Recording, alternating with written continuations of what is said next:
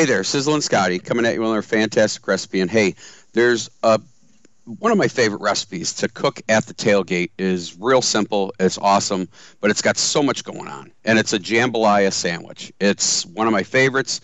It's a tried and true tradition, and I want to give it to you so you can do it at home. Let's jump right into the ingredients. We're going to start out with a quarter pound of thick cut bacon, diced up.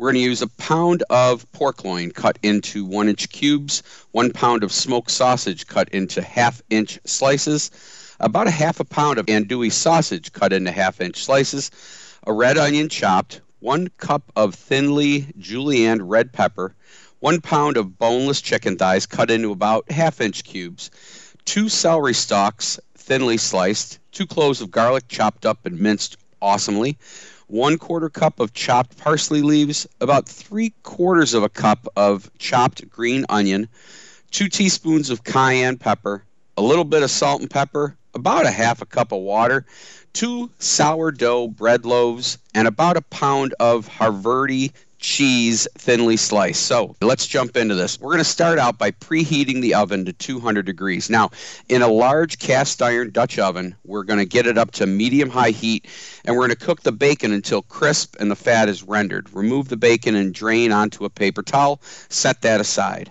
At this point, we're going to add the pork to the pan with the bacon fat and cook on medium to medium high heat until the pork is cooked and browned on all sides, about four to five minutes.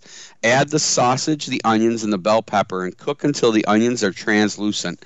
Next, add the chicken, the celery, and the garlic, and the parsley, and about three quarters of a cup of the chopped green onion. Cook until the chicken is cooked through. That's going to take about five to seven minutes. Now, add the cayenne and season with the salt and pepper to taste. Stir in the water, cover it, and let it sit for about an hour on simmer. Now, at this point, we can cut the bread lengthwise and place it in the oven just to toast it slightly. Now, at this point, spoon some of the pork mixture onto the bread bottoms and top each with the slices of cheese top with the reserved bacon and any other remaining green onions that you might have. Finish with the top of the bread and serve immediately. This is awesome. The flavors are amazing. There's so much going on here. You will absolutely love it.